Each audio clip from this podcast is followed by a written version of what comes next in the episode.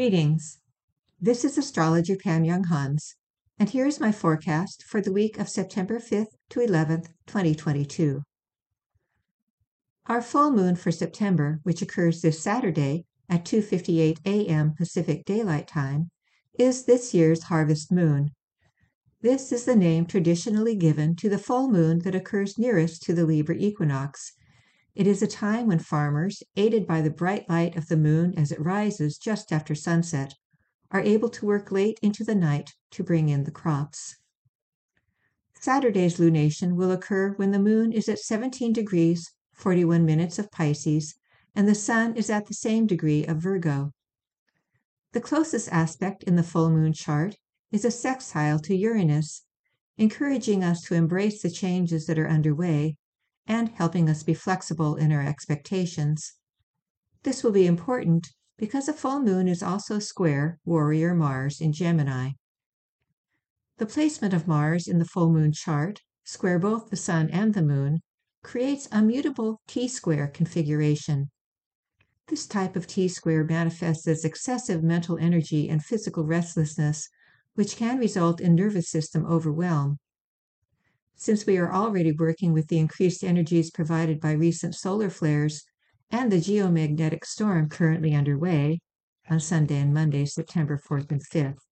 It will be especially important to support our physical bodies and nervous systems around the time of this full moon.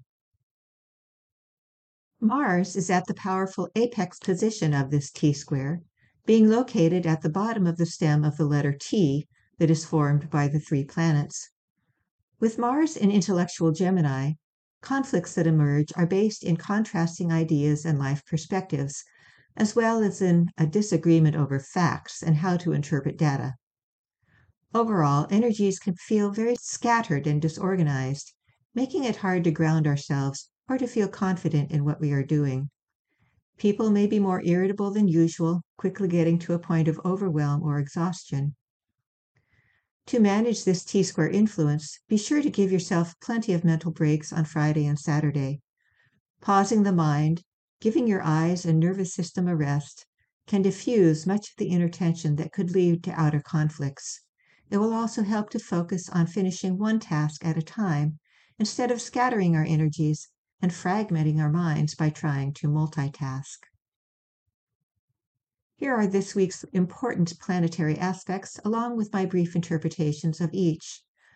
I am including here the moon's hard aspects to Saturn, Uranus, Pluto, and Eris, since the moon can act as a trigger for the energies of the longer term Saturn Uranus square and Pluto Eris square. On Monday, Venus is sesquiquadrate Chiron. Relationships and finances are unreliable today. Powers of discernment in these areas are undermined by latent insecurities. On Tuesday, Saturn is opposite Ceres.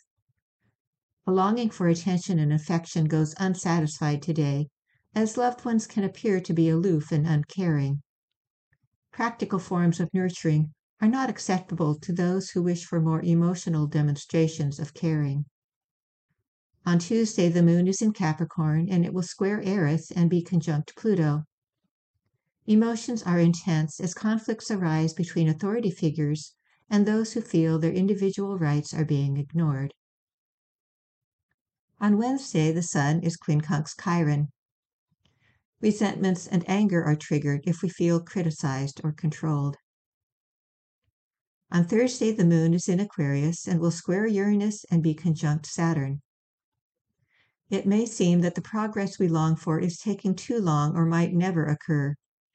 A pessimistic attitude can trigger rebellious or erratic behaviors based in the belief that there's nothing left to lose. On Friday, Mercury stations retrograde. Mercury will be retrograde from September 9th to October 2nd. Until September 23rd, the messenger planet will be traveling backward through the early degrees of Libra. Then on the 23rd, Mercury will re enter Virgo. While Mercury is retrograde in Libra, Decisions may be especially hard to reach, as both or all sides of a question seem to have equal validity and value. This is also an opportunity to review relationships or relating patterns, helping us see and weed out any tendencies to codependency. Also on Friday, Mars is sesquiquadrate Pluto. People are especially inflexible in their opinions today, making power struggles likely. On Saturday, the full moon occurs at 2:58 a.m. Pacific Daylight Time. We may feel especially idealistic or compassionate with this lunation in Pisces, but with the sun in Virgo, it is wise to use discernment at this time to find a balance between the spiritual and the practical perspectives. On Sunday, the sun is trine Uranus. We are inspired to break free of old routines and to experiment with new possibilities today. If your birthday is this week, this year a need for greater freedom of expression inspires you to consider new alternatives in some area of your life. At first, you may deal with frustration when things don't go as perfectly as planned. Detours, although they may irritate you, provide an opportunity to break out of old patterns. Routine behaviors based on the need to be efficient and productive may actually have undermined your deeper fulfillment by limiting your options. This year is an opportunity to observe those habitual ways of acting and to incorporate more flexibility into your approach to life. This is astrologer Pam Younghans wishing you an inspired week. Thank you for being with me on this journey. We hope that you have enjoyed this article. For over 30 years, we at Inner Self have sought to encourage new attitudes and new possibilities. For more inspiration, visit us at innerself.com. Thank you.